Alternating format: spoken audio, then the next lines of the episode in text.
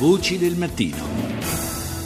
Riprendiamo la nostra carrellata di notizie su Le Monde e sulle Figaro. L'apertura è, dec- è, dedicata al nuovo allarme disoccupazione per la Francia. Stando ai dati diffusi dall'agenzia pubblica Pôle Emploi, nel mese di ottobre le persone senza attività in cerca di lavoro sono aumentate di circa 28.000 unità, portando il totale a sfiorare i 3 milioni e mezzo. Si tratta del record assoluto negativo per il paese dal 2010. E a proposito di lavoro, anzi di disoccupazione, dalla Danimarca Danimarca arriva una vicenda che sta creando un certo imbarazzo al governo di Copenaghen. Si è scoperto che i servizi sociali hanno versato il sussidio di disoccupazione ad almeno 28 persone partite per andare a combattere in Siria nelle file dell'ISIS. Fra l'altro la Danimarca è uno degli stati più generosi con chi è senza lavoro, erogando contributi che possono arrivare fino all'equivalente di 108 euro al giorno. Ora ad alcuni degli jihadisti beneficiati è stata chiesta la restituzione delle somme, ma è facile facile immaginare che il tentativo di recuperarle sarà piuttosto arduo. Lo jihadismo è una calamità mondiale, il titolo dell'intervista che Le Figaro ha realizzato con il presidente egiziano, il generale al-Sisi, in visita a Parigi. Piccata reazione del governo serbo alle critiche mosse dall'Europa per i discorsi violenti pronunciati dall'ex ministro ultranazionalista Vojislav Sešeli, temporaneamente lasciato in libertà dal Tribunale Penale Internazionale per motivi di salute. Sama rezolucija je uvredljiva za Srbiju, uznemirujuća za njene građane i veoma razočaravajuća. La risoluzione del Parlamento europeo è offensiva per il nostro paese, dice il premier serbo Aleksandar Vucic. Nessuno sulla terra potrebbe mettere in relazione la dirigenza serba con il signor Seceli. Non voglio neanche parlare di lui e non voglio essere trascinato in questa situazione dal Parlamento croato e da quello di Strasburgo. In Messico ancora una strage nello stato di Guerrero, lo stesso nel quale 43 studenti sono scomparsi alla fine di settembre. 11 corpi decapitati sono stati scoperti. Lo spagnolo Il País titola sul presidente messicano Peña Nieto che di fronte alla crescente ondata popolare di proteste ha annunciato un piano per lo scioglimento delle 1800 polizie municipali esistenti e la loro sostituzione con 32 corpi di polizia regionali di dimensioni maggiori e nelle intenzioni del capo dello Stato meno soggette alle minacce e alla corruzione dei narcotrafficanti.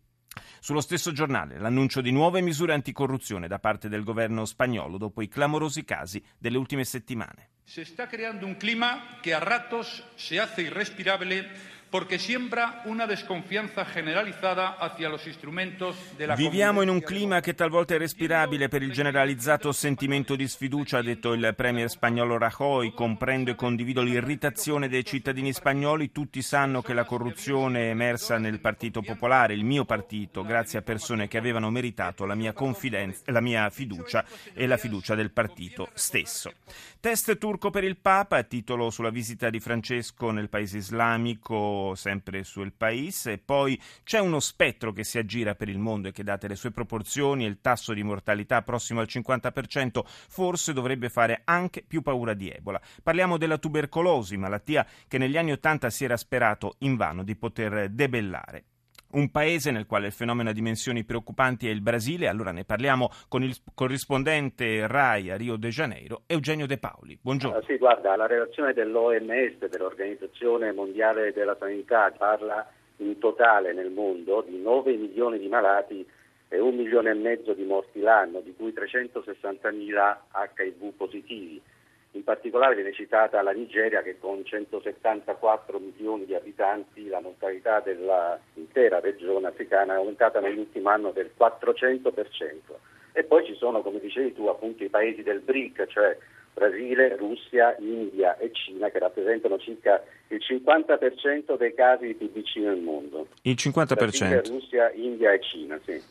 L'India in particolare da diversi anni è tra, nelle prime posizioni di questa classifica piuttosto preoccupante, no? L'India è sicuramente al centro di, di, di questa statistica ma anche qua in Brasile, in particolare a Rio e in particolare ancora nella favela di Rossigna, eh, si registrano ancora numerosissimi casi di TBC e di morte per TBC, quindi è un, um, è un problema ben vivo e ben sentito in, in questo Paese. Dal punto di vista della tendenza, è un fenomeno in aumento o stabile in Brasile? Guarda, il problema, il problema, principale è che si parla di 9 milioni di malati nel mondo e quindi anche di quella che poi sarà, è l'incidenza qua in Brasile, ma sono quelli censiti, quindi non si sa esattamente poi quali possano essere le dimensioni del fenomeno, se si, se si pensa che appunto si sta parlando di zone abbastanza abbandonate, abbastanza trascurate del mondo, no? per cui questi 9 milioni potrebbero essere in realtà molti di più. E, e, il caso di, di Rossigna è un caso abbastanza emblematico perché, come ci raccontava Barbara Olivi, che opera con una onlus italiana lì nel, nella favela di Rossigna, l'onlus si chiama Il sorriso dei miei bimbi, ancora oggi sono tanti i casi di TBC e eh, pochi quelli censiti, cioè pochi quelli di cui si sa con esattezza qual è l'incidenza della malattia e qual è la percentuale di morti per, per TBC. Noi abbiamo registrato in questa nostra inchiesta una testimonianza piuttosto toccante di Rita Smith, 52 anni, che è proprio nata e cresciuta nella favela di Rossigna. E lei ci ha detto, io oggi sono una persona malata, non più di tubercolosi, ma delle sue conseguenze, dei segni che mi ha mm. lasciato. Eh, è una testimonianza piuttosto dura, diciamo con un lieto fine, lei ha avuto per due volte la TBC, eh, la prima quando aveva 20 anni, quando faceva anche uso di alcol e droghe. Eh, la prima volta eh, che ha avuto la TBC ha dovuto rinunciare alle cure perché era incinta e si è trovata nella drammatica scelta tra continuare le cure e portare avanti la gravidanza e ha scelto di portare avanti la gravidanza. In questi anni, ormai da diversi anni, è emersa una resistenza di alcuni ceppi agli antibiotici, alcuni ceppi di tubercolosi agli antibiotici, questi, quindi questo è un problema in più. Naturalmente c'è un rapporto fra TBC e AIDS perché eh, chi è sieropositivo ha eh, il sistema immunitario debole e quindi è più soggetto a contrarre anche la tubercolosi, ma c'è anche da quello che tu ci hai raccontato un rapporto fra TBC e povertà. Esatto, bravo, sì.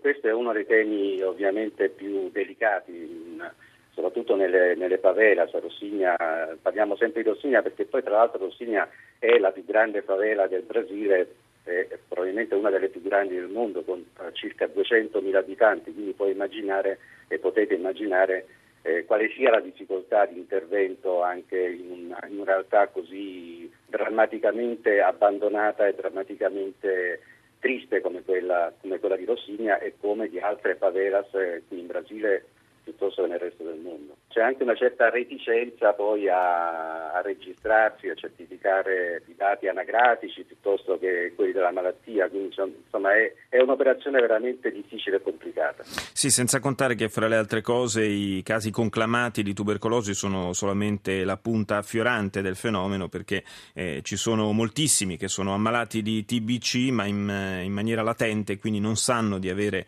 eh, la possibilità di sviluppare poi nel corso degli anni la malattia. Io ringrazio Eugenio De Paoli, corrispondente RAI dal Brasile, per essere stato nostro ospite. Buona giornata.